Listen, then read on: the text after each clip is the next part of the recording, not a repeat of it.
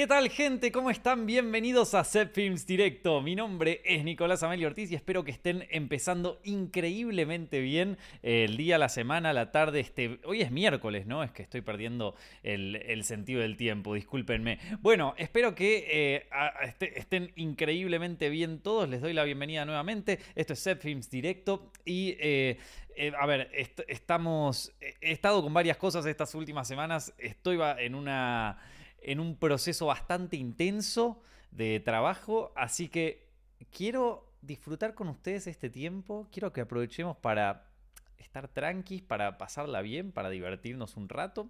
Así que voy a estar leyendo sus preguntas, voy a estar vamos a pasar bien, vamos a pasar bien esta semana, vamos a vamos a a darle tranqui a esta semana, loco. ¿Les parece? ¿Les parece bien? Lo puedo leer ahí en el chat, lo podemos ver acá en directo. estamos, estamos ok.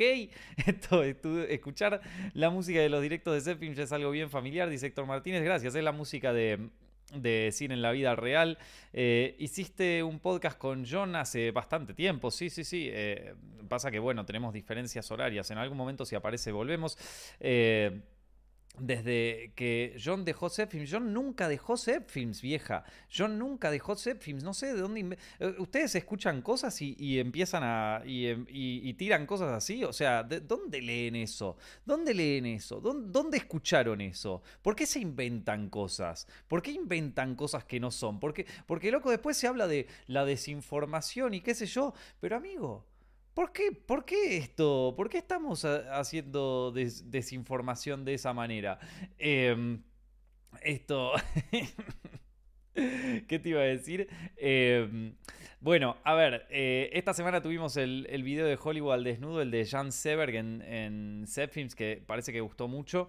Eh, así que les agradezco a todos los que lo vieron. Sí, es un video bastante intenso, la verdad. Es, es ahí donde uno se empieza a dar cuenta de, las, de la cercanía que hay entre, entre la época actual y esto de destruir tu carrera eh, por cómo pensás, que no es tan distinto a como ocurría hace 60 años. Jan, eh, Severgo, Jean Severgo, como se pronuncie, perdónenme, eh, era una chica, una actriz, que llegó a que logró una carrera muy prominente, tanto en el cine europeo como en Hollywood, y mm, ella creía fervientemente en los derechos civiles y, el FBI le hizo mierda a la carrera, básicamente, por, por apoyar a, eh, algunos eh, partidos políticos o por apoyar ciertas ideologías. El FBI le armó toda una campaña de de mediática y cosa que la destruyó psicológicamente y la destruyó anímicamente. Es eh, una historia terrible, es una historia terrible, pero eh, que de algún modo eh, siento como que espeja muchísimo o, es un reflejo muy grande de, de, bueno, de, problemas actuales que tenemos, ¿no? Esto de que nada, de, que verdaderamente, si alguien, o sea, si, si alguien, si, si verdaderamente molestas al poder, eh, te, pueden ir tranquilamente a destruir tu carrera. Y esta, y esta mina tampoco es que estaba apoyando, viste, no sé, algo, digo, hoy, por, por ejemplo, sería una opinión bastante eh, aceptada e incluso promovida por los gobiernos la, opinión de, esta chica en, su momento. Es terrible, es terrible cómo le arruinaron la vida y cómo le... Eh, y, cómo aparte, nada, es, como, eh, como la gente aparte también, viste, eh, te, corre tanto por izquierda, por, de moralista o de, o de mirá qué liberales que somos y qué sé yo, y solo porque estaba saliendo con varios chabones, de repente le armaron un quilombo en la prensa de que esta, que qué sé yo, es una puta, ¿viste? todo mal, todo mal. Es, es un video que terminás tipo todo mal, pero en fin. Voy a leer un poco las preguntas que llegaron eh, esta última semana y ya saben, si quieren eh, que responda sus preguntas en directo acá, lo pueden hacer enviando un mail a directo Ya saben, es directo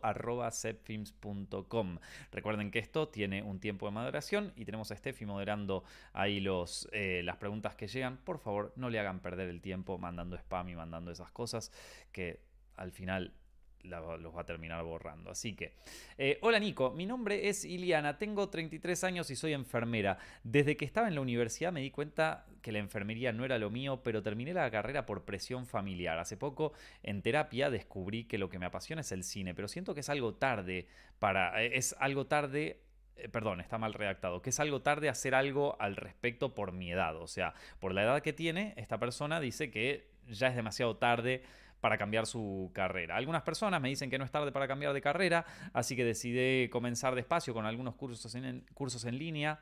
Tengo algunas metas al respecto y el obstáculo más grande que he tenido es el miedo al fracaso.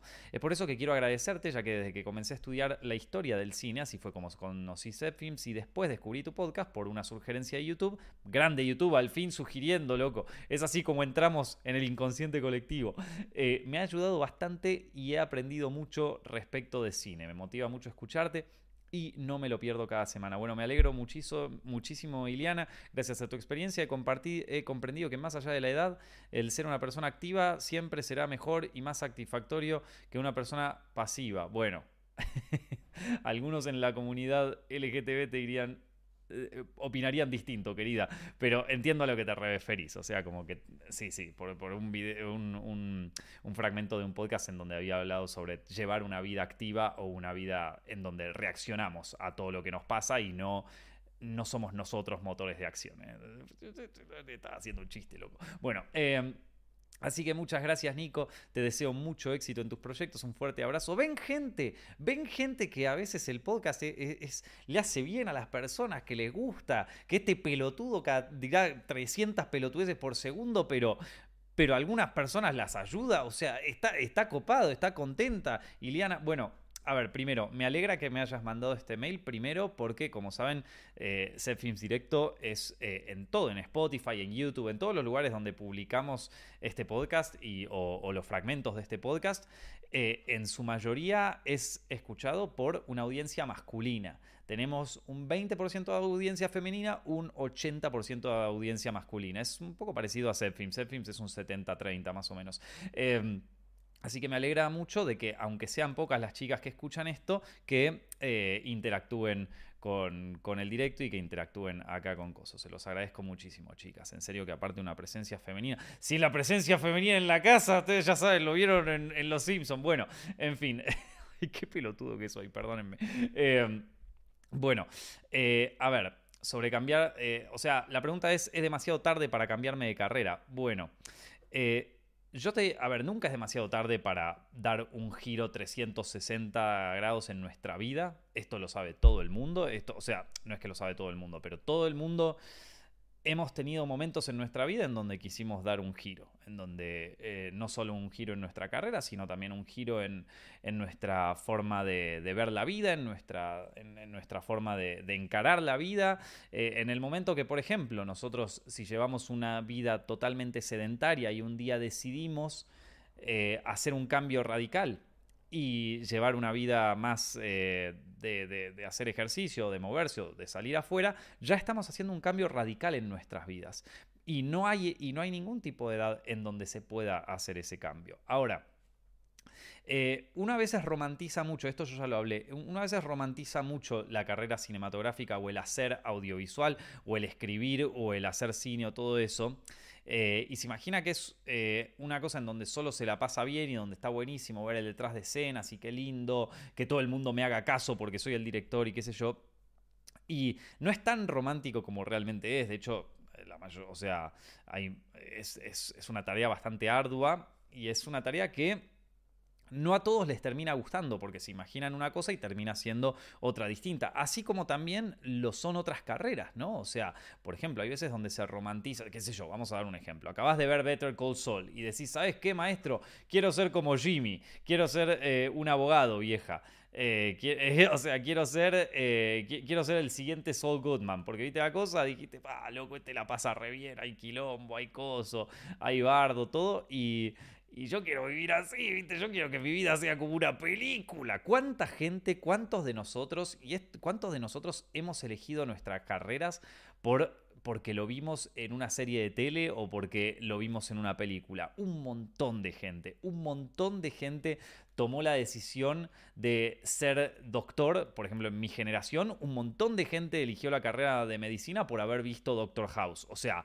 y eso te lo firmo, te lo firmo. Entonces, y hay veces donde viendo series y cosas, nosotros romantizamos esa carrera o romantizamos la idea de ser un Doctor House de la vida real y yo también soy cínico y gracioso, puedo ser igual que este, así cosas.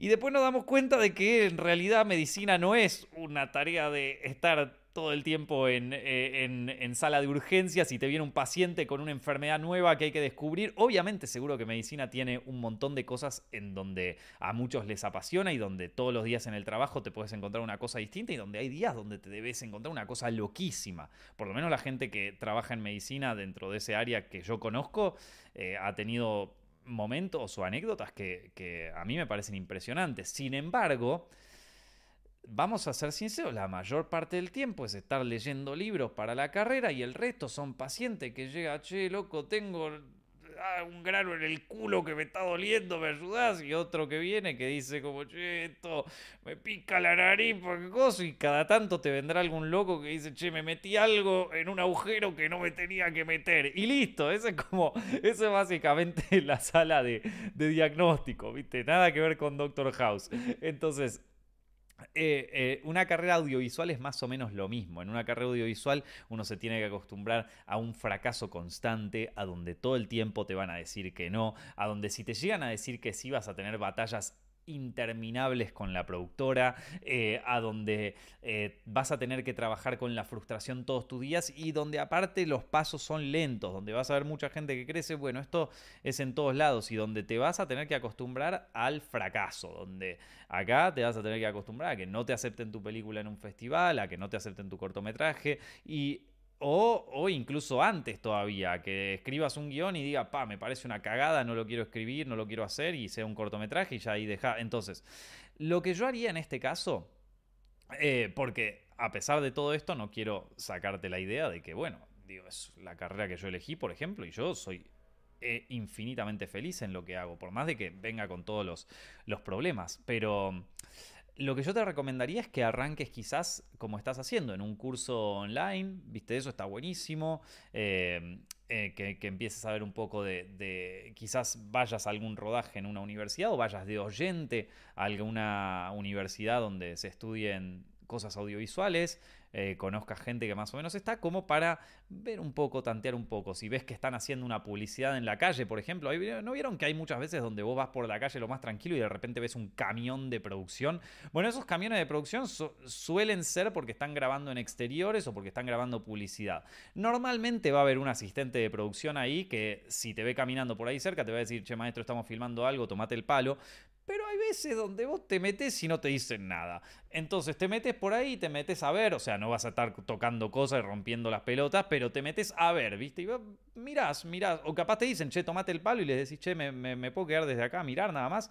Y seguramente te va a decir, mira, no rompas las pelotas y vos le decís, dale, voy a estar acá, no voy a estar jodiendo, voy a estar desde lejos mirando, no jodo a nadie. Bueno, está bien, si es una publicidad no creo que les joda tanto, si es un programa de tele tampoco, si es una peli así súper gigante, súper importante, si están rodando los simuladores, bueno, probablemente te manden a la remierda, pero en este, en este caso, eh, eh, creo que en la mayoría de los casos por lo menos desde lejos vas a poder ver, así que yo me, tiraría. Y, así es como, bueno, vas a poder ver un poquito, un poco por adentro cómo es la cosa, y, vas a ver que probablemente notes que muchas cosas no son como las ves en el detrás de escenas de, tus películas favoritas. Muchas veces vas a ver que el 80% del tiempo en un rodaje es cuatro locos poniendo unas luces, un actor que está sentado allá de fondo leyendo sus líneas y eh, un director que se está cagando a puteadas con el productor. Y eso es como básicamente un día normal de rodaje. Eh, porque estamos llegando tarde, porque se acaba el tiempo, porque sé yo, ¿viste? Y serán cinco minutos de esto de acción y sale el plano y... Em, y le damos para adelante y ponele garra que si no lo terminamos, si no lo hacemos bien ahora, si no tenemos el plano ahora, no lo tenemos nunca. Entonces, Entonces, eh, nada, estuvo, está muy bueno lo de hacer los cursos. Yo también buscaría algún lugar en donde practicar esto o en donde ver por lo menos cómo se hace. Y también probaría escribir un poco, eh, escribir así guiones o movidas de ese estilo. Eh, Así como para ir tanteando el terreno. Para ir tanteando el terreno o hacer un primer cortometraje con amigos, o filmar algo con amigos, así. Filmar una boludez, ¿eh? O sea, como si yo te dijera algo para el TikTok, ¿eh? Como para darte cuenta de las herramientas que tenés, de editar, de que, de que después de filmar uno también tiene que editar el material, ¿vieron? Todo, o sea, yo creo que todas esas cosas eh, pueden, pueden ayudar muchísimo eh, en ese sentido y que si ves que te gusta, bueno, nunca es tarde, nunca es tarde. Eh, hay, muchas, hay muchos directores que comenzaron su carrera a los 30 años eh, sí, eh, de cine, productores famosos, directores de arte, o sea, no, no, no hay ningún problema con el tema de edad, vos dale para adelante eh, y, no, no, hay, no hay nada de qué temerle al fracaso, justamente el mundo y todas las cosas increíbles que vos ves en este mundo, en este preciso momento y que disfrutás, están muy probablemente pavimentadas en 200 fracasos anteriores, así que... Eh, la, única, la única gestión fallida es la que no se, es la que no se hace. Bueno, em, y con eso, con eso creo que, ya hemos dicho suficiente. Em, a ver, que, a ver si, si, la gente está opinando algo parecido. Eh, yo voy a estudiar medicina por Grey Anatomy, ¿ves? Ahí. lo había dicho algo. Yo vi Doctor Dolittle y ahora estoy estudiando lenguaje animal, pero ven que a veces son, a veces son chicos, ¿eh? A veces son. Confirmo lo de Doctor House sumado a Patch Adams y algunos mangas, ¿viste? ¿Viste, loco? Em, ahí está. Después, eh, ¿qué más tenemos? Eh, muchos se olvidan del personaje de Doctor House, ya llevaba 20 años ejerciendo hasta el momento que empieza la historia que nos cuenta la serie. Es verdad, y ya estaba bastante pasado de drogas en ese momento. Bueno, eh, a ver, otra de las preguntas que, llegó por acá. después leo las preguntas del chat, banquen, banquen un toque, que tenía acá un par. Nico, quería hacerte una pregunta. Uy, esta está buena, esta está buena porque es polémica. Esta escúchenla porque me gustó. Me parece que, que da, para, da para charlarlo, da para debatirlo incluso. Nico, quería hacerte una pregunta que espero no te deje con miedo. ¿Has escuchado de algún caso o rumores de que alguien envió un guion a una productora y este misteriosamente desapareció? ¿O de que alguien acusara a tal o cual director famoso de robarles ideas o guiones enteros? La pregunta se me ocurrió mientras leía una de las autobiografías de Isaac Asimov, sí, escribió varias, donde él comenta que sus fans le hacían esta pregunta relativamente seguido sobre las editoriales. No conoció ningún caso al respecto. Pero si te pones a pensar, podría darse. Si el día de mañana Quentin Tarantino o Almodóvar envían un guion a una productora muy grande, esta lo rechaza y al año siguiente sacan esa pile o muy parecida con otro director que les haga los mandados, gente como ellos tendrían recursos para al menos tratar de hacerle frente. Pero si se lo roban un hijo de vecino, sin un peso para abogados y mucho menos contactos, en fin, se me fue la lengua. Gracias por leer hasta acá, saludos y éxitos con tu proyecto. Bueno, eh, a mí me parece que es una pregunta que está buena para, sentarse a debatirla. Em, dentro, a ver, vamos a ver un poquito eh, cuál es la visión desde afuera. La visión desde afuera es que vos eh, tenés una idea, mandaste tu idea eh, a un concurso de guion, por ejemplo, o mandaste tu idea a una, al mail de una productora, o mandaste, o le contaste tu idea a un director amigo que conoces, o lo que sea. Y años después se estrena una película que, oh casualidad, es la misma idea que, tuviste vos hace dos años. Y entonces vos empezás a pensar, che, ¿no habrá sido que esto, el mail que yo mandé, agarraron el guion, lo leyeron y lo pasaron a acoso? Bueno, y se te pega acoso así y de repente, plum, decís, ¿sabes qué? Me robaron la idea, me robaron la idea, les voy a hacer juicio. Y de hecho, se ha hecho en numeradas ocasiones juicios. Creo que el más reciente que ocurrió hace poco hace poco, fue hace bastante en realidad ya, pero el, más reciente que yo conozco, que yo me acuerde, es el de... Eh, el de este guionista que, que demandó a los productores de La Purga, que él dijo que él había picheado una idea muy parecida y que básicamente le robaron la idea. Eh, bueno, hemos visto la, parte desde un lado, vamos a verla desde el otro lado, ¿sí? Eh, como alguien que ha trabajado con productoras y que ha eh, yo he presentado guiones un montón, he presentado muchos guiones, he presentado ideas y siempre pierdo. ya lo saben, siempre pierdo. Solo, solo pocas veces gano y con eso ya pago el alquiler de todo un año. Pero esto, pero normalmente siempre pierdo. Pero eso no quita el hecho de que haya mandado muchas veces y que también conozco muchas productoras de, de cine en Argentina y ahora también acá en España y sé más o menos cómo se manejan y cómo trabajan. La realidad es que las productoras no leen tus guiones. O sea, las productoras grandes no leen los guiones de un desconocido. No los leen. No te lo van a leer. Manda todos los mails que quieran. Van derecho a la basura. Derecho, así como llegó, a la basura. Ya tienen de por sí las productoras, ni siquiera las grandes, las productoras más o menos medianas o chicas, ya tienen tantas ideas y tantos guiones propios, o, de gente que trabaja ahí, o de guionistas que contrataron, o de novelas que compraron para hacer, eh, que compraron los derechos para hacer el, guion, o de cosas que eh, no les interesa, ¿ok? No les interesa. No, no es que no les interese tu guion. Quizás les interesara si te conocieran, si hubieran visto tu trabajo. No les interesa. No les interesa tampoco el mío, ¿eh? O sea, eh, yo, he mandado, o sea, me he tenido reuniones de pitch un montón de veces en productoras en donde no les interesó y, otro, y un, par de veces en donde sí, qué sé yo, esto donde tuve suerte. Pero en general no les interesa. Y los mails que vos mandes con un PDF con tu guion, lo más probable es que ya esté tirado en la basura, en el, en el Gmail ahí, esté en la basura, en el spam de hace 200 años. O sea, y eso es una realidad, chicos. Y eso es una realidad. En el caso de la purga fue un caso eh, que vieron que les contaba, que hubo un tipo que eh, le presentó la idea de la purga a una productora y eh, años después salió la película La purga, ¿no? Ahora, hay un tema. Las ideas, y esto, y esto tiene que quedar claro, las ideas no se pueden registrar. Las ideas no se pueden registrar. Yo no puedo salir, o sea, escribir, por ejemplo, bueno, resulta que hay un día eh, en todo el año en donde la gente, en donde no hay leyes en el país, en donde no hay leyes en el mundo, y entonces cada persona puede hacer lo que quiera. Y eso desata un quilombo tremendo, maestro, así. Eso, esa oración. O sea, yo escribo esa oración, la mando a registrar, la puedo registrar. Pero no, o sea, no va a tener ningún tipo de validez en la corte porque es una idea tiene tanta validez como que yo haya escrito un libro de, como que yo haya mandado a registrar. Bueno, esta es la historia sobre un hombre que se enamora de una mujer. Pero ¿sabes qué? En la mitad se da cuenta de que en realidad esa mujer no le gusta y que le gusta la hermana. ¿Listo? Ok, vale. Esto lo, puedo registrar, pero es una idea. Es una idea. Y si de repente ahora sale una película sobre un hombre que se enamora de una mujer pero de golpe, vaya y resulta que se enamora de, en realidad de su hermana.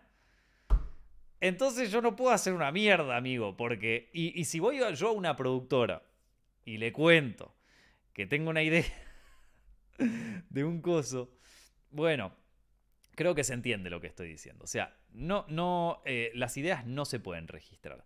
Ahora, ha habido casos, ha habido casos en donde quizás una novela se parecía mucho a un guion después y ahí queda un poco medio a, entender un poco cuánto de esto es homenaje, cuánto de esto es robo, si es una remake no oficial, por ejemplo, ¿no? Vamos a agarrar un ejemplo. Yo podría decir que eh, la película eh, Instinto Básico, Basic Instinct, esta película de Verhoeven, es un robo a Vértigo de Alfred Hitchcock. Puedo decirlo. Es una remake no oficial. O, por ejemplo, puedo decir que La piel que habito de Pedro Almodóvar es un robo a.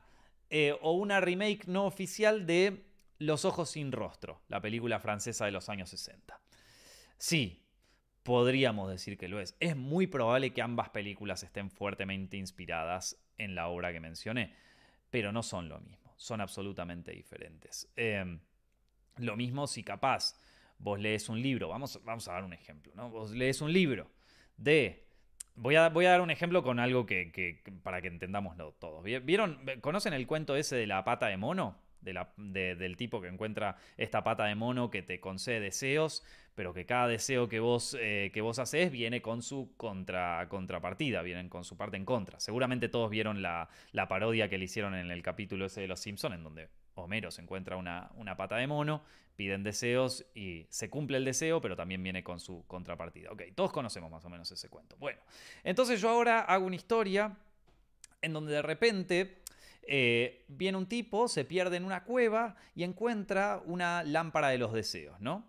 Imagínense que la historia de la pata de mono es una historia original, o sea, es una historia que todavía no se publicó, es una historia que yo salgo a venderle a una productora, vamos a decir así, yo salgo a venderle a una editorial, ¿no? Por un libro.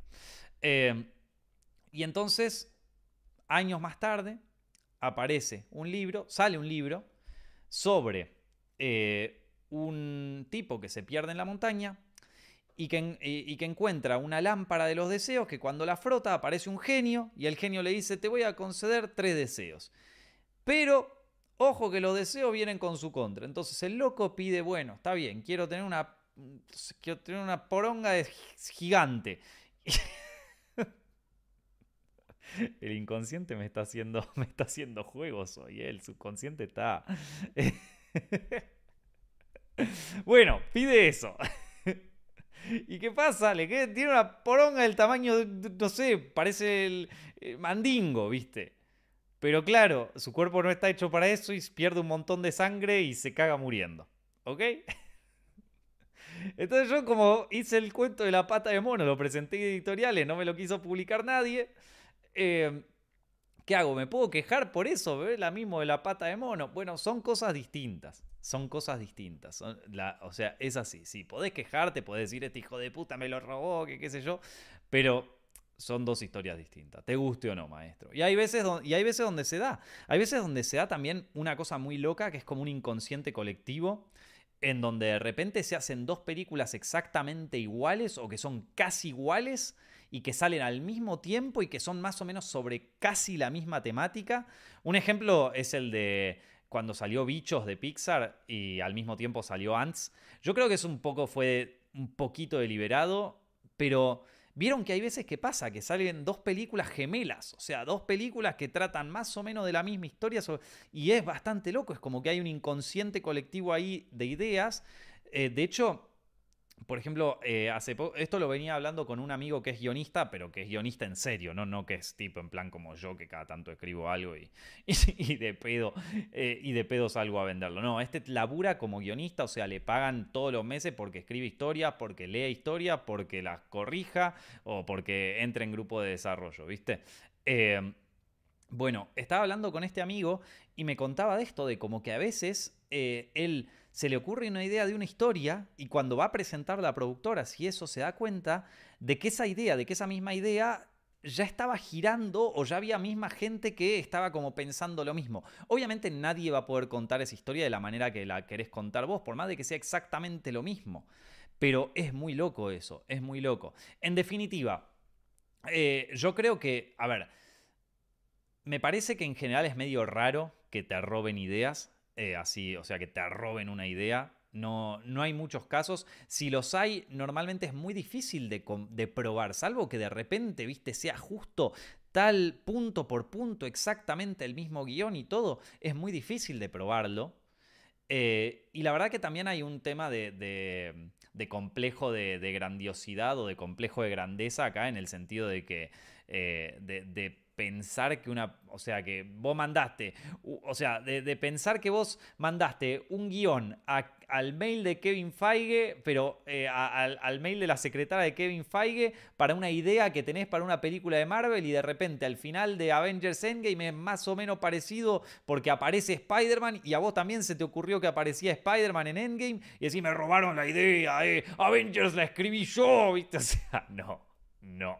Me parece, me parece un poco me parece un poquito, un poquitito descabellado. ¿Qué crees que te diga? No sé, a ver qué opinan ustedes, gente. Vamos a, eh, vamos a, vamos a ver qué opinan ustedes. Em, a ver, el, eh, el, Nico tiene razón, antes de que existieran los servicios de delivery de comida, literal, mi hermana me dio esa idea y un año después la desarrollaron y obvio, ella no iba a reclamar. Bueno, te voy a contar, Eli, te voy a contar, Eli, una que me pasó a mí. Una que me pasó a mí, y esto es verdad, gente, esto se los cuento.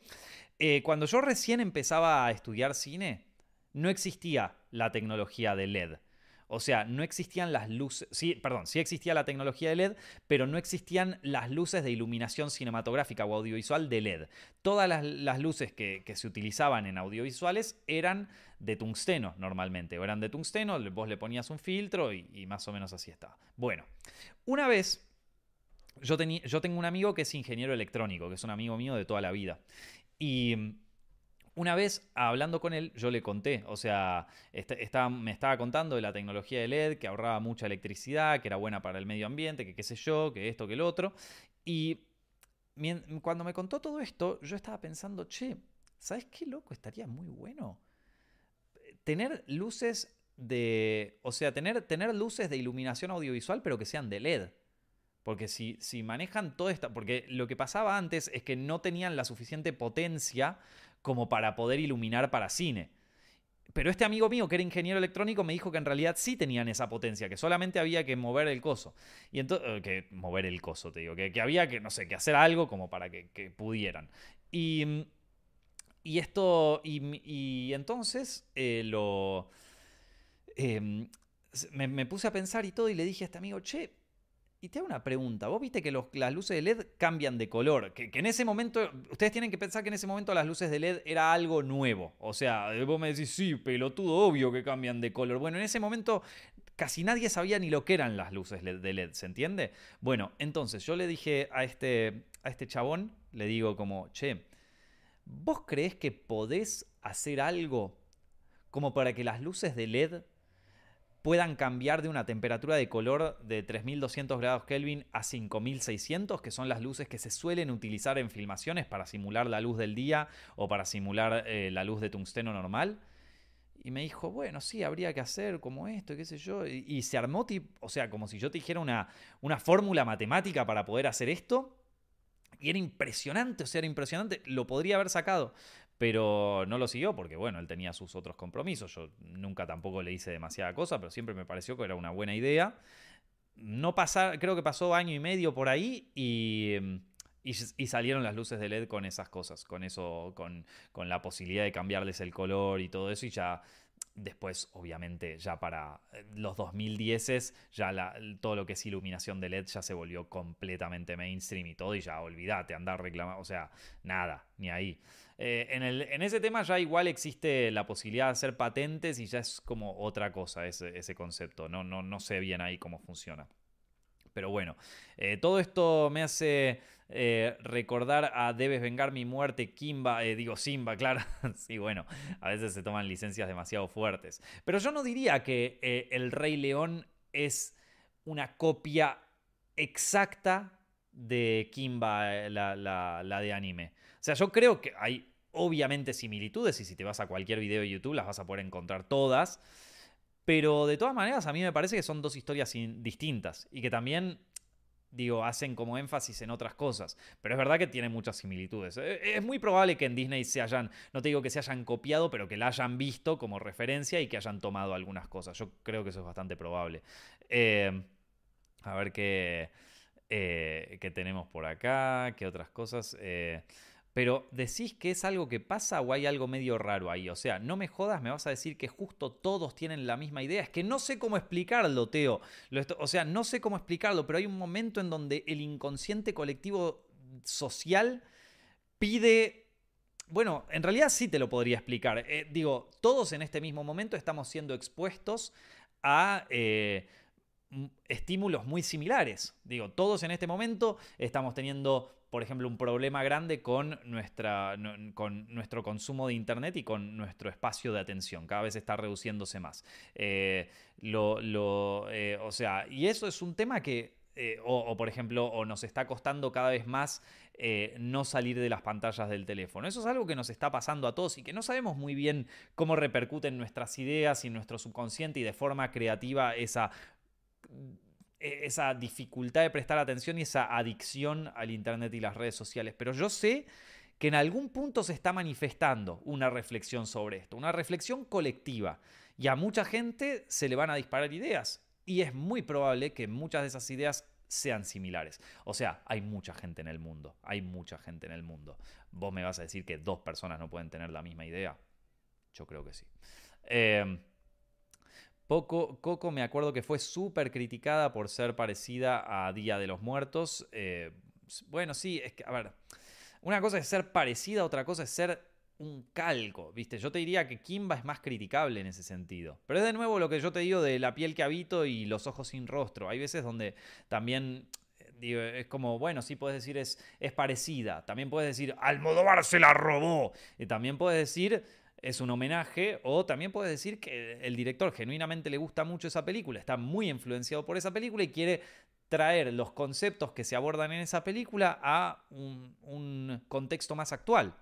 Digo, porque si no, es como que todas las películas se robaron Hamlet. O sea, todas las películas son, son un choreo de Shakespeare. O todas las películas son un choreo de algún mito griego. ¿Entienden? O sea, es, es como. Eh, no, no. Eh, vamos a quedar en que, oh, bueno, entonces nadie, la originalidad no existe. Yo creo que sí existe. Todo, todos le damos una vuelta a ciertas narrativas o a ciertos mitos o a ciertas construcciones originales que, bueno, que quizá igual nosotros le encontramos una vuelta para. Eh, para, contarla de una manera especial o de una manera actual o de una forma que interpele a, los seres humanos hoy, ¿vieron? Em, así que bueno, en fin, eh, creo que con esto estamos, ¿no? A ver qué otras cosas decían. Em, listo, me parece que acá hemos, eh, hemos, hemos dado por concluida hemos dado por concluida esta, esta, este debate, vamos a decirlo, no lo sé. Eh, esto, pero sí pasa, pasa. ¿Qué, qué que te, o sea, eh, ocurre? Eh, es muy raro, pero pasa. Así que nada. Bueno, a ver, otras preguntas que, que llegaron. acá, estoy Nico, estoy cursando la carrera de cine y me pregunto qué anécdotas o experiencias tenés sobre tu cursado en la carrera y por qué decidiste dejarla. Bueno, a ver, voy a hacer un breve resumen de mi corta carrera eh, estudiando cine. Eh, yo empecé eh, a estudiar cine en el año 2009 y más o menos hice el primer año de la universidad lo terminé seguro. El primer año lo terminé seguro. Eh, hice, cursé casi todas las materias, rendí todos los finales, o sea, todo venía relativamente bien. Pero yo tenía un problema en aquel momento y era que en mi mente, y un poco por traumas de, durante la secundaria, eh, salvo, salvo por mis viejos que tenían toda la fe del planeta, todo el mundo que conocía me decía, no, estudiando cine te vas a cagar de hambre, no, que te vas a cagar de hambre, no, que esto, esto solo lo hacen los muertos de hambre, si vos no tenés a alguien que labure en tal empresa o en tal productora, no, te va a cagar de hambre. Entonces yo tenía ese estigma en la cabeza en donde estás estudiando al pedo, y al final los únicos que hacen cine son los que tienen el padre que labura en la productora, ¿viste? Como que eh, tenía, tenía e, ese trauma fuerte que me lo decían, ¿viste? Entonces yo tenía como una ansiedad muy fuerte cuando empecé la facultad de justamente conseguir trabajo en, algo audiovisual. Me importaba más que la carrera en sí. O sea, estudiar cine me gustó, la verdad que me, gustó el tiempo que estuve ahí, las materias me gustaron. Eh, hice cortometrajes durante la facultad, algunos buenos, la mayoría una cagada. Esto también estuve. Eh, ¿En qué más? Eh, ¿qué, más hice? Bueno, al mismo tiempo conocí un montón de gente, conocí a Monty que trabaja conmigo, lo conocí a John que edita los videos de Zepfilms, conocía, o sea, conocí a mucha gente con la que con la que al día de hoy sigo trabajando, o sea que eso fue muy bueno y siempre lo recomiendo. Y, también eh, al mismo tiempo es como con Monty eh, se nos ocurrió la idea de hacer esta peli del bosque de los sometidos, o sea que fue una experiencia bastante copada. El tema es que yo a medida, mientras pasaba la universidad y mientras pasaba todo lo que ocurría, piensa que yo en aquel momento ni siquiera, ni siquiera había creado el canal de YouTube Films, o sea, ni siquiera existía. No, imagínense un chabón que, o sea, era, era otra, otra persona completamente. Eh, y tenía una ansiedad muy, muy, muy fuerte con el tema de conseguir trabajo en cine. Entonces, eh, al mismo tiempo que yo estaba estudiando, yo estaba también eh, enviando currículums a productoras. Eh, a productoras de cine, a canales de televisión, a lo que sea. Porque por esto, por este miedo de te vas a cagar de hambre, que qué sé yo. No bien empecé la facultad, yo me acuerdo, ni bien empecé la facultad, yo empecé a repartir currículum por toda capital. Y lo hacía religiosamente, gente. Creo que nunca en mi vida he hecho un trabajo tan meticuloso, tan disciplinado y tan... Eh, de, y tan constante como cuando dije voy a empezar a dar currículums por capital. Lo hice todo, o sea, lo hice durante todo el año sin recibir una sola respuesta. Ni una, ¿eh? Y, no era como ahora que vos aplicabas por internet y que, qué sé yo, te fijabas en, no sé, alguna página de conseguir trabajo, dónde conseguir trabajo en algo audiovisual, o había alguien, o había tipo un bolsa de trabajo. No, no existía eso. Apenas, apenas se estaban gestando las redes sociales, ¿no? Por ejemplo, yo todavía no tenía un, un teléfono inteligente en aquel momento. No lo tenía. Tenía un Samsung que no es un Samsung táctil. Aunque no lo crean, loco, todavía no existía, o sea, existía el iPhone y existían algunos teléfonos eh, con, con pantalla con touchscreen, pero, pero la mayoría de la gente no los usaba todavía, no los utilizaba. Yo creo que recién en 2012, 2013 se empezaron a incorporar masivamente. Pero en aquel momento la gente en general utilizó el teléfono de mierda, se mandaba mails, se usaba Facebook, pero se usaba en la computadora y no, se usaba mucho para buscar o conseguir o proponer trabajos, así que era, era una movida, era una movidita ir todos los días ahí y iba, iba bueno, no, todos los días no iba, pero, pero una vez por semana yo iba y dejaba, o sea, me acuerdo perfecto porque, escuchate esto, escuchate esto, me anotaba.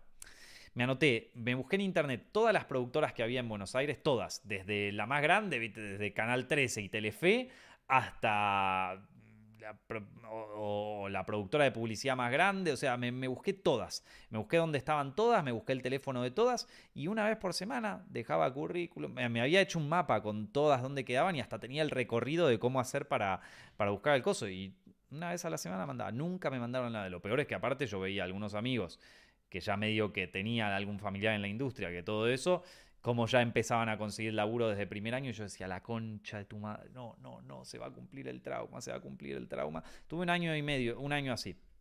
Después eh, creo que cursé medio año de, la facultad y conseguí una entrevista en un canal de televisión bastante grande.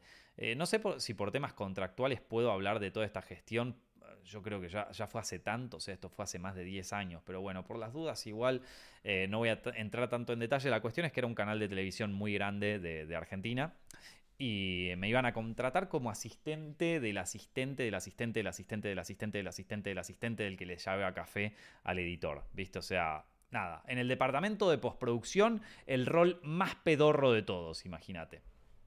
Eh, y y me, habían ofrecido trabajo allá, hice la entrevista, parecía que todo iba a estar, eh, que todo iba a estar bien.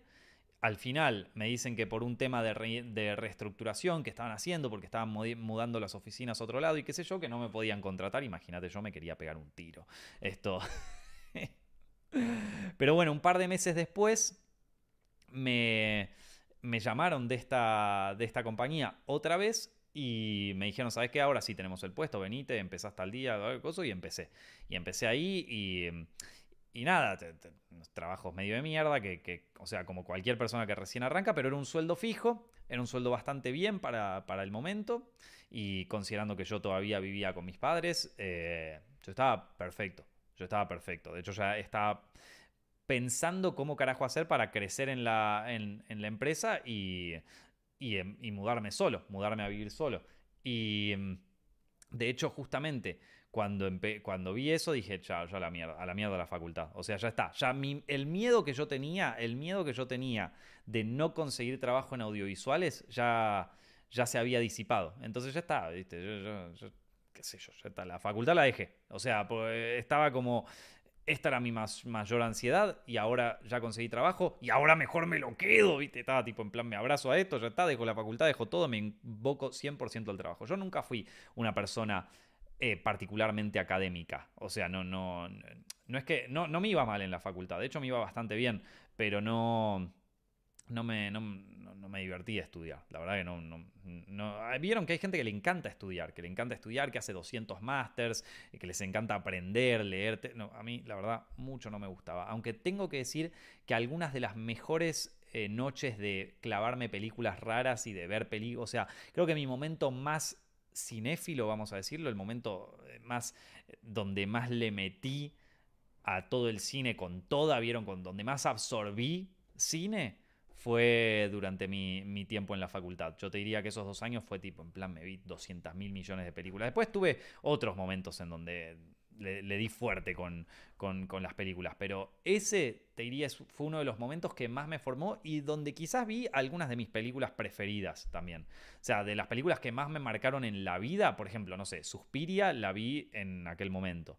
Eh, la vi en una, en una proyección que hicieron en el, en el cine, en el Malva, cuando todavía no, o sea, cuando, me acuerdo del Malva es, es un museo de, Buenos Aires en donde está la, o por lo menos estaba la filmoteca de, Fernando Martín Peña.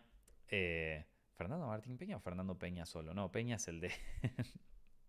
el, eh, no, no, no, perdón. Eh, Fernando Martín Peña y y que él guardaba las películas en fílmico. No sé si sigue existiendo eso, pero, pero se pasaban ciclos de cine que estaban buenísimos y no iba nadie, no iba nadie, gente. Después de un tiempo se volvió súper popular y, se empezó a llenar, o sea, acá, pero cuando yo cuando yo iba con mis amigos no iba ni Dios ahí, o sea, éramos yo, mis, eh, unos amigos con los que iba, eh, dos gatos locos que iban cada tanto, una pareja que iba siempre a fumar porro, o sea, era una pareja que iba siempre a fumar porro y un vagabundo que estaba ahí que se colaba a ver las películas. Eh, esa era la sala de cine del malo. Yo me acuerdo mucho porque aparte me gustaba, me gustaba que fuera así porque a mí me encanta comer en el cine. O sea, me encanta, es uno de mis grandes placeres culposos.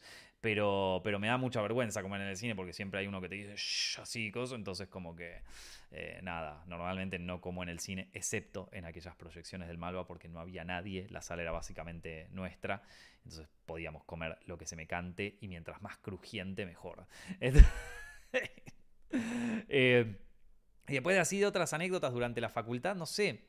Eh, es que tampoco está. O sea, me, acuerdo de historias con amigos en cortometrajes y cosas así. Te podría contar millones y podríamos hacer varias de esas anécdotas. O sea, realmente podríamos hacer un podcast entero solo de anécdotas de, de rodajes de cortometrajes de principiantes, de cosas que aprendí en esos cortometrajes. Porque justamente uno siempre y, me imagino que ahora con las redes sociales debe ser algún, aún peor, porque seguro que cuando yo estaba en la facultad, por ejemplo, los cortometrajes los, los pasábamos en, el... O sea, qué sé yo, está, no sé, tenías que hacer un cortometraje, el típico. El primer cortometraje es ese, el famoso video minuto, ¿no? Te haces un video que dure un minuto y más o menos tenés que contar un mini corto. Y siempre, al ser el primer corto, es una mierda normalmente. Es una mierda más grande que una casa, pero es un primer acercamiento creativo y yo, loco, yo tenía un profesor en la facultad donde estudiaba, que vos pensás que ese tipo se tenía que clavar todos los todos los videominutos de todas las camadas de todos los años y eran una verga todos, o sea, es uno peor que el otro, o sea, el mío seguramente estaba entre los peores de los peores, era una verga más grande que una casa. Eh, una cagada enorme y el tipo se los clavaba a todos y a todos les daba buen feedback, o sea, a todos les daba, les decía, bueno, mira, está bueno, estuvo muy bien el plano que hiciste acá, yo le cambiaría esto, fíjate que acá eh, este corte para la próxima trata de hacerlo así, estos fundidos que hiciste la próxima vez no haga fundidos, sino que eh, trata de hacer, eh, ¿cómo se llama esto? Trata de hacer corte directo, a ver si te sale bien, vos trata de que el corto no sea todo, todo música y, y que no se oiga ningún sonido, pero va a hacerle sonido, o sea, el tipo, una paciencia ¿Viste? Y ahora con redes sociales debe ser una verga, con redes sociales debe ser una cagada porque seguro tenés algún pelotudo, seguro tenés algún imbécil que eh, mientras están pasando los cortos está ahí con el Twitter, acaban de pasar un corto en donde uno no respetó la regla de, de los 180 grados. ¿Cómo podés ser tan pelotudo? Ja, ja, ja, ja, ja. ¿Quién se cree? Saque, hashtag sáquenle el título. Y, seguro que hay otro montón de pelotudos. Ay, en mi facultad ayer uno peor. Hizo un corto en donde estaban las luces apagadas y después se prendían. ¿Quién te cree que eso Godard. O sea, son. O sea, esos forros deben existir esos forros deben existir, deben hacer unos cortos más de mierda todavía y proyectan sus inseguridades puteadas. O sea, debe ser una garcha la experiencia de estudiar cine en este momento. Todo prejuicioso, toda una mierda. Al menos ese puterío lo hacíamos después a la salida de la clase. Che, viste, te corto una cagada. Che, este que se fumó cuando hizo el corto y nos cagábamos de risa. Nos cagábamos de, de risa entre nosotros. Ahora debe ser una mierda eso, debe ser una mierda. No sé, los que están estudiando cine me lo confirman o me lo niegan. ¿Es así o no es así? ¿Estoy tirando cualquiera o estoy o estoy... O, estoy más o menos en lo correcto. Eh, pero sí, y después un montón, o sea, anécdotas en rodajes de cortometrajes tengo un montón. Me encantaría, me encantaría contarles así en algún, en algún podcast les voy a dedicar solo a mi experiencia en la universidad. esto, eh, vi un video en donde Pierrot del Loco es una de tus favoritas de Godard. Tengo duda de cuando dispara mi Arguian. Eh, no la veo hace mucho, ¿no? No sé si es de mis favoritas de Godard, pero me gusta mucho de él. Eh, lo dije en el video de, de, la pelea entre Truffaut y Godard. Sí, no, no me acuerdo si fue, o sea, no, no, no me acuerdo, o sea... Es que, es que no, no, no, me acuerdo tanto de la película, pero sí sé que cuando la vi, y te estoy hablando hace mucho tiempo, fue, o sea, me había gustado mucho. Eh, uno, eh, en los grupos grandes sí hay puro prejuicio, gran idea para el próximo podcast, está bien, ese chisme estuvo bueno, hay otro. Eh, sí, sí, sí, hay, hay, varios. un día les voy a dedicar un podcast completo a esto. bueno, a ver. Vamos a. Uy, escuchen este mail, escuchen este mail que está, está bueno, escuchen este que llegó antes, de, antes de cerrar. Eh, este de acá me pregunta. Supongamos que algo ocurre con Damián Cifrón. Tiene un accidente o algo por el estilo y no puede hacerse cargo de la nueva película de los simuladores. Entonces agarran y te llaman a vos para sacar el proyecto adelante. Me encanta. A ver, está todo el grupo de, Telefe ahí con, con, con la gente de... O sea, están todos ahí en una mesa diciendo, bueno, a ver, ¿A quién llamamos, gente? ¿Sabes a quién? Al pibe este, el que hace los videos en internet sobre cine. A Nico. Sí, boludo, a ese. A ese, porque yo vi un corto que hizo, un, corto que se llama Música para elegidos en 2014. Está, está bueno ese, que venga a hacer la peli. Che, ¿no lo querés meter a, qué sé yo, a Trapero? ¿No querés meterlo a, a Ariel Winograd, alguno de estos? ¡No! Pero bueno, vamos a suponer esta, este, este, esta dinámica, ¿no? ¿Cómo encararías el guion, la trama? ¿Qué tono buscarías para la película? ¿Sorprenderías al público o intentarías emular el universo de los simuladores lo más fiel posible sin salirte de los márgenes? A ver, primero que nada yo te tengo que decir que a mí me sorprendió muchísimo la noticia de que, de que Damián Cifrón eh, fuera efectivamente a dirigir una película de los simuladores. Yo jamás me lo esperé y que se consiguiera a todo el elenco y a todo junto. O sea, fue algo que cuando lo anunciaron yo dije, esto es joda, esto es, esto es un fake. Eh, pero no, efectivamente se, se logró juntar a todo el equipo y yo honestamente, a ver, más allá de que si la película es un hit y es espectacular o la película es una cagada, yo no, o sea, para mí no es algo que yo necesitaba en mi vida. O sea, eh, si es un recontra hit y la rompe y es espectacular, la mejor película de los simuladores que vi en mi vida, o sea, la mejor película que se hizo en la historia, la mejor película de Damián Cifrón, mejor que El Fondo del Mar, mejor que Relatos Salvajes, o sea, si los simuladores termina siendo lo mejor, ok, la voy a disfrutar, me va a encantar eh, y la voy a pasar bien, fantástico. Sin embargo, no era una película que yo esperaba, ni era una película tampoco que siento que necesitaba. O sea, yo creo que todos nos quedamos con la tristeza cuando terminó los simuladores. Ustedes piensen que yo los simuladores los viví.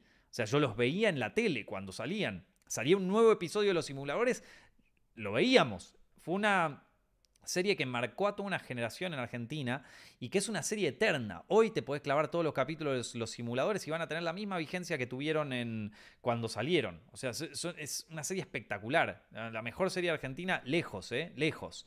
Y eh, bueno, obviamente a mí me, encanta y a todos nos pasó que cuando se terminaron los simuladores nos puso muy triste. Y todos, todos lloramos ahí con el final de los simuladores, a todos nos puso muy mal. Eh, y todos hubiéramos deseado que continúe eternamente y que los guiones sean tan buenos. Pero se tuvo que terminar por una razón, creo que Cifrón quiso terminarla, digo, estaban picos de rating, picos de guita, picos de todo. Eligieron terminarla bien, la verdad que terminó súper bien la serie. Em, todos los capítulos son buenísimos. Yo, ah, es que la verdad que ahora mismo no se me ocurre un capítulo que yo te diga de los simuladores. No, sabes que este es medio flojo, che. No, todos los capítulos de los simuladores. O sea, sí, tenés algunos que son medio over the top, ¿viste? Tenés algunos que ya son medio falopa. Por ejemplo, el capítulo en donde, en donde Ravena logra convencer a los del FBI que es Máximo Cosetti y toda esa historia. Bueno, un poco, un poco, un poco despilfarro, un poco, un poco despilfarro, pero a pesar de eso, o, yo, o el capítulo este de que hacen la casa esta embrujada y se hacen todos vampiros, pero aún así, todos los capítulos de los simuladores a mí me parece que, incluso si son un poco falopa, los bancos. Me encantan todos. La verdad, no hay ningún capítulo. O sea, por más de que sea medio falopa, el capítulo del FBI está buenísimo. Tiene la, la, mítica escena, la de Pelele títere de Bush. O sea, es, a pesar de que sea completamente descabellado el capítulo y, completamente incongruente en todos los sentidos, es buenísimo igual. Es buenísimo igual. O sea, es una serie que está espectacular, que está buenísima, le gustó a toda una generación y sigue gustando hasta el día de hoy. ¿Necesitaba hacerse una película de los simuladores? Para mí no. O sea, para mí no, era absolutamente nada necesario. Que se va a hacer, que la va a hacer Cifrón, espectacular. O sea, espectacular, me parece bárbaro. Eh, pero me parece que solo se podría haber hecho una película de los simuladores si se daba esta magia que se acaba de dar, en donde está el director, en donde están todo el elenco original y en donde entre eh, y donde el director también va a escribir la película, creo. O sea, me imagino que sí, si es Cifrón que, que, le encanta controlar todo, esto seguramente, seguramente le escribe también él. Entonces, yo creo que va a ser una bomba, amigo. Yo creo que va a ser espectacular, pero porque se dio esta magia única que te diría que no existe en toda la historia del cine. Que no existe en toda la historia del cine. O sea, es muy probable que quede muy bien la peli. Es muy probable que quede muy bien. También existe la posibilidad de que sea una cagada. Pero me parece que va a quedar muy bien. Ahora, yo creo que la película de los simuladores solo podría, o sea, solo sería justificada si ocurría esto. Entonces, si me llaman a mí para hacer los simuladores, como decía la pregunta esta al principio, Em, sentiría que estoy, o sea, que, no, no, me sentiría a la altura para hacer eso, porque no me parece, o sea, no, no, no puedo hacer eso, no, no, o sea, no, no puedo meterme en eso. Ponele que me apunta con una pistola, o sea, no aceptaría ese trabajo, no lo aceptaría. Em, no lo aceptaría, no lo podría hacer, pero, o sea, no, no, no sé, no, no, no, no me parece, o sea, ya te digo, es una cosa que se tiene que juntar este, este club de los cinco, tienen que estar los cuatro simuladores y Cifrón, si no, no se puede hacer, ¿no? No la puedes hacer.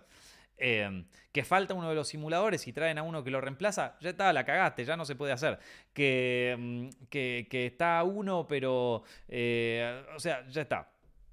Entonces, ahora, supongamos que me toca hacerlo a mí, que me apuntan con una pistola que no te queda otra y lo tenés que hacer sí o sí. Ok, bueno. Em, ¿Qué haría yo?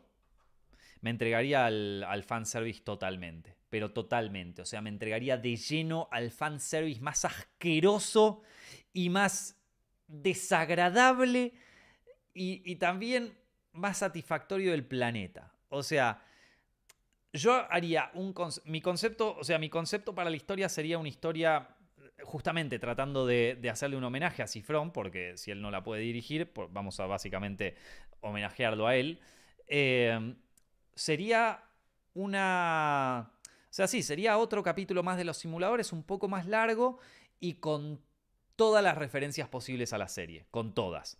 O sea, tenés a Mario Santos que en un momento está, hay un personaje que llega con un problema, es 25 de mayo, está Mario Santos con la escarapela y le cuenta el problema, dice, si son todos corruptos en este país de mierda, y Mario Santos lo mira así de, reojo ahí y le mira la escarapela y no dice nada, no dice nada, pero ya todos nosotros sabemos, ya todos los fans sabemos que le va. O sea, sería fanservice asqueroso, amigo, fanservice asqueroso. O sea, sería como, no sé, en alguna escena de repente Dicen como, eh, pa, es que eh, hasta este nivel de investigación no llegamos, tenemos que buscar a alguien que, sea capaz no solo de, o sea, que sea capaz de encontrar a cualquier persona, hasta la persona más elusiva del mundo. Dicen, ah, ¿elusiva como nosotros?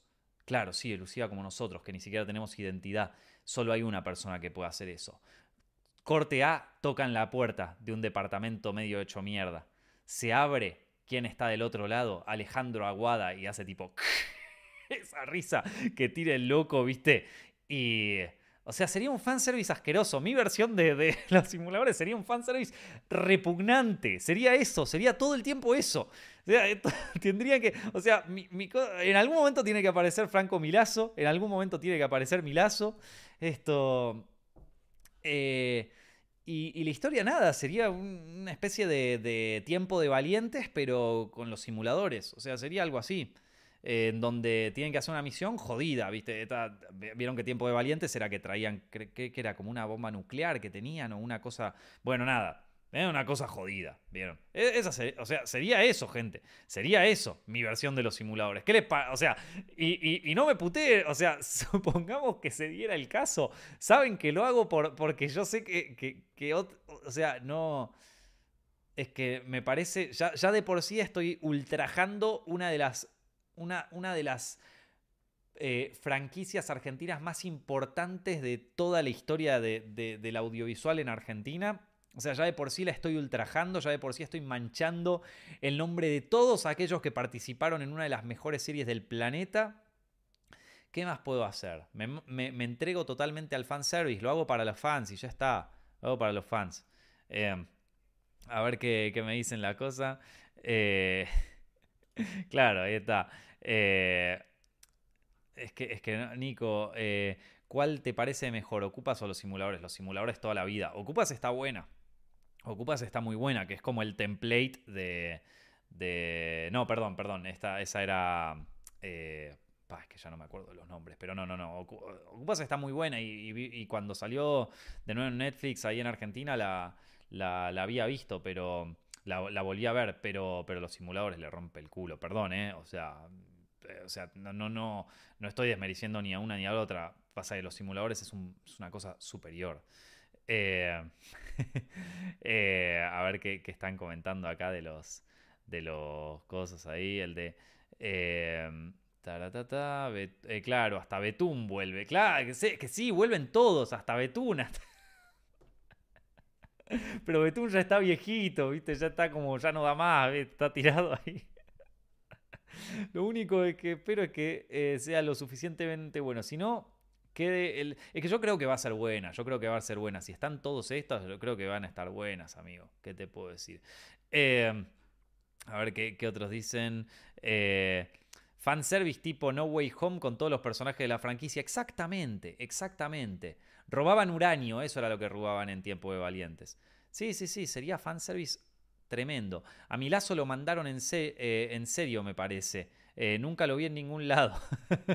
¿Sabes qué es verdad? ¿Qué, habrá pasado con, el actor de Franco Milazo? Eh, a ver, Franco Milazo. A ver, Milazo en internet. ¿Quién lo interpretaba? Eh, lo interpretaba César Bianco. y César Bianco, es verdad que no sé qué. Acá, mira. o sea, vos buscas en Google César Bianco, que es el actor que hacía de Milazo, y la primera cosa que aparece es ¿Qué de la vida de César Bianco? Bueno, Bianco, un experto en artes marciales, había practicado boxeo y taekwondo gran parte de su vida. De hecho, varios de los roles que interpretó a lo largo de su carrera tuvieron que ver con la exigencia física, el combate o la pelea. A ver cómo sigue esto. 2020. Eh, a ver, ta, eh, en la piel de un representante de artistas de dudosa reputación, Milazo es engañado. Bueno, sí, esta es la historia. El papel de Milazo era ideal para César Bianco. En la serie, el personaje es un hombre experto en artes marciales, capaz de poner a prueba su destreza física y valerse por sus propios medios. En la selva durante el año, eh, es un experto en artes marciales. Bueno, esto que dijimos al principio. A pesar de la coincidencia entre las necesidades de Cifrón para el papel y las cualidades de Bianco, el actor fue la segunda opción del director Federico Delía, del director, perdón. Fue la segunda opción del director. Federico Delía, que dio vida a Mario Santos en la tira, contó en su cuenta de Twitter que ya comenzada la grabación, el primer actor elegido para el rol de Milazo simplemente no se presentó al set. En ese momento, el director pensó en Bianco. Mirá, es verdad, mira, muchos, eh, muchos, pero voy a contar de uno no voy a dar el nombre, los dejó... Ah, parece claro que, los dejó plantados en el set de los simuladores y tuvieron que cambiarlo por Bianco.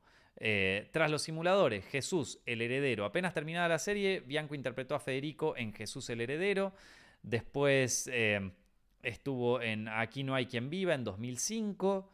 Eh, después estuvo en El Comisario, una película de 2006, en Romeo y Julieta del 2007. Eh, y pronto la oscuridad. El actor incursionó en la industria cinematográfica estadounidense con la remake de And Soon the Darkness de 1970, dirigida por Marcos Efron, protagonizada por Carl Carl Urban Amber Heard y Odette Annabel. Mira las coincidencias de la vida, loco. La película cuenta la historia de dos turistas norteamericanos que viajan por Argentina, una de las cuales resulta secuestrada. Esta vez, Bianco volvió a ser el villano e interpretó a un comisario corrupto envuelto a un oscuro trama. Bueno, eh, Amargo en, en 2013. Bianco participó del policial negro Rouge Amargo, dirigido por Gustavo Cova, protagonizado por Luciano Cáceres y M. La película, en la película el actor fue una vez más. Ah, mira, bueno. Eh, interesante, loco. Interesante. ¿Vieron lo, que, uno, lo que uno aprende eh, con, con, estos podcasts, lo que uno aprende en estos directos? Cosas importantísimas de la vida. Bueno, gente, me voy a quedar un poco más tiempo acá en vivo, hablando con, la gente de, los que están viendo esto en vivo a través de YouTube. Para los que están escuchando esto en Spotify, les mando un abrazo enorme. Espero que hayan disfrutado de este podcast. No se olviden de dejarle un rating lindo por ahí, de comentarlo, de compartirlo con sus amigos y todas esas cosas. Nos estamos viendo la semana que viene.